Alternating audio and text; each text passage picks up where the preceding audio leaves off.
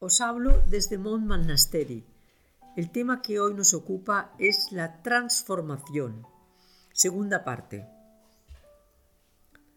Para llegar a la realización en libertad, es imprescindible vivir con un principio de justicia, equilibrio y bondad. ¿Por qué es tan difícil la libertad? Porque se enfrenta al poder. Mi libertad termina donde empieza la tuya. La verdadera libertad no necesita de ningún gobierno.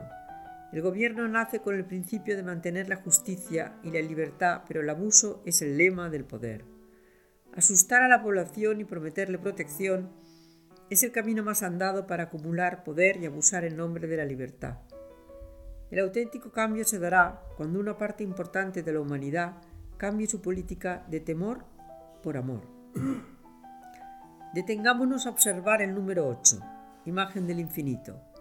Lo que es arriba es abajo, unión del cielo y la tierra. Somos imagen del universo.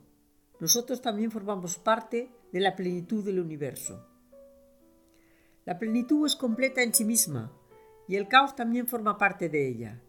Si fuéramos capaces de vivir el instante infinito, el caos dejaría de existir para dar paso a una inmensa calma. El caos que se da en el tiempo y el espacio origina una experiencia necesaria, permitida por el propio universo, con la que se enriquece constantemente.